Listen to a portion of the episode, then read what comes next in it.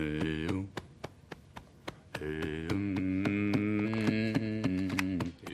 We've all got two wolves in us a good one and a bad one. And they both want to eat. The best I can tell, we just got to feed that good one a little more than the other one. Happiness is an emotional response to an outcome. If I win, I will be happy. If I don't, I won't. It's an if then, cause and effect, quid pro quo standard that we cannot sustain because we immediately raise it every time we attain it. You see, happiness, happiness demands a certain outcome. It is result reliant. And I say, if happiness is what you're after, then you're going to be let down frequently and you're going to be unhappy much of your time. Joy, though, joy is a different thing. It's something else. Joy is not a choice, it's not a response to some result, it's a constant. Joy is the feeling that we have from doing what we are fashioned to do, no matter the outcome. Now, personally, as an actor, I started enjoying my work living, and man. literally being more happy when I stopped trying to make the daily labor a means to a certain end. For example, uh, I need this film to be a box office success. You know, I need my performance to be acknowledged. I need the respect of my peers. All those are reasonable aspirations, but the truth is, as soon as the work, the daily making of the movie, the doing of the deed became the reward in itself for me, I got more box office, more accolades and respect than I ever had before. See, joy is always in process. It's under construction. It is in constant approach, alive and well in the doing of what we're fashioned to do and enjoying it. And the easiest way to dissect success is through gratitude, giving thanks for that which we do have, for what is working, appreciating the simple things we sometimes take for granted. We give thanks for these things, and that gratitude reciprocates, creating more to be thankful for. It's really simple and it works. Now, I'm not saying be in denial of your failures. No, we can learn from them too, but only if we look at them constructively as a means to reveal what we are good at, what we can get better at, what we do succeed at. Our life's a verb.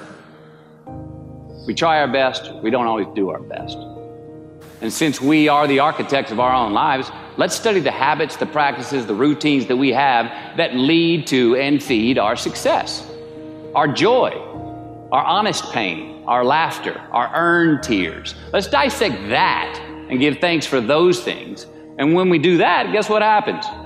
We get better at them and we have more to dissect. It's a get rich quick on the internet, richest 15 minutes of fame world that we live in, and we see it every day. But we all want to succeed, right? So the question that we got to ask ourselves is what success is to us? What success is to you? Is it more money? That's fine. I got nothing against money. Maybe it's a healthy family.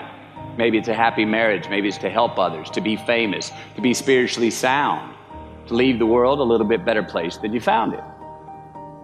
Continue to ask yourself that question. Now, your answer may change over time, and that's fine. But do yourself this favor. Whatever your answer is, don't choose anything that will jeopardize your soul.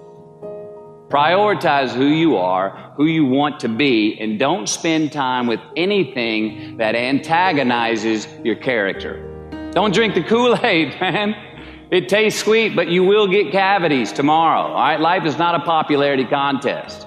Be brave, take the hill, but first answer that question what's my hill? Well, for me, it's a measurement of, uh, of five things.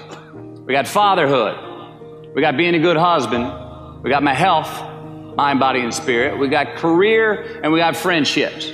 These are what's important to me in my life right now. Because I want to keep all five in healthy shape. And I know that if I don't take care of them, if I don't keep up maintenance on them, one of them is going to get weak, man. It's going to dip too deep into the debit section. It's going to go bankrupt. It's going to get sick, die even. So, first, we have to define success for ourselves. And then we have to put in the work to maintain it. Take that daily tally. Tend our garden. Keep the things that are important to us in good shape. Defining ourselves by what we are not is the first step that leads us to really knowing who we are. You know that group of friends that you hang out with that they really might not bring out the best in you?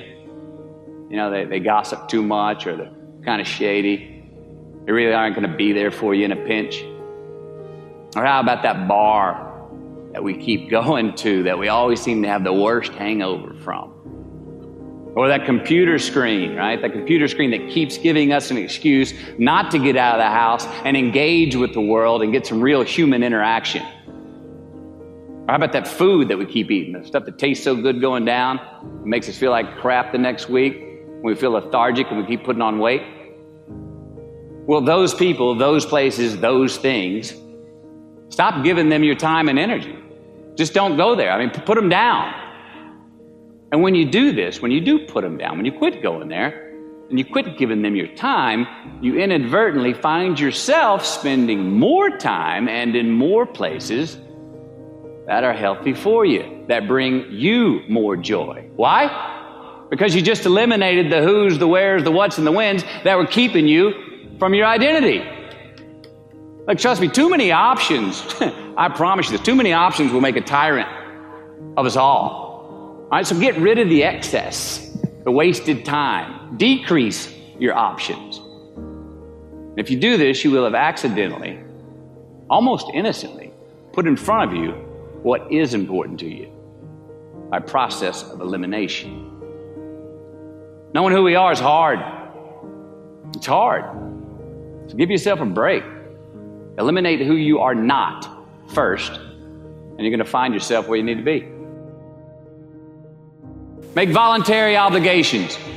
I'm talking about the ones that we make with ourselves, with our God, with our own consciousness. I'm talking about the you versus you obligations. We have to have them. Now, again, these are not societal laws and expectations that we acknowledge and endow for anyone other than ourselves. These are faith based obligations that we make on our own. These are not the lowered insurance rates for a good driving record.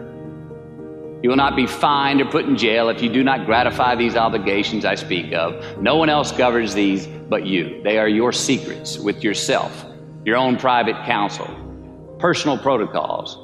And while nobody throws you a party when you abide by them, no one's going to arrest you when you break them either, except yourself. An honest man's pillow is his peace of mind. And when you lay down on that pillow at night, no matter who's in your bed, we all sleep alone. These are your personal Jiminy Crickets.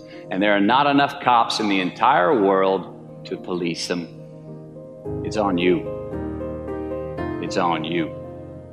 We do our best when our destinations are beyond the measurement, when our reach continually exceeds our grasp, and when we have immortal finish lines. And when we do this, the race is never over. The journey has no port.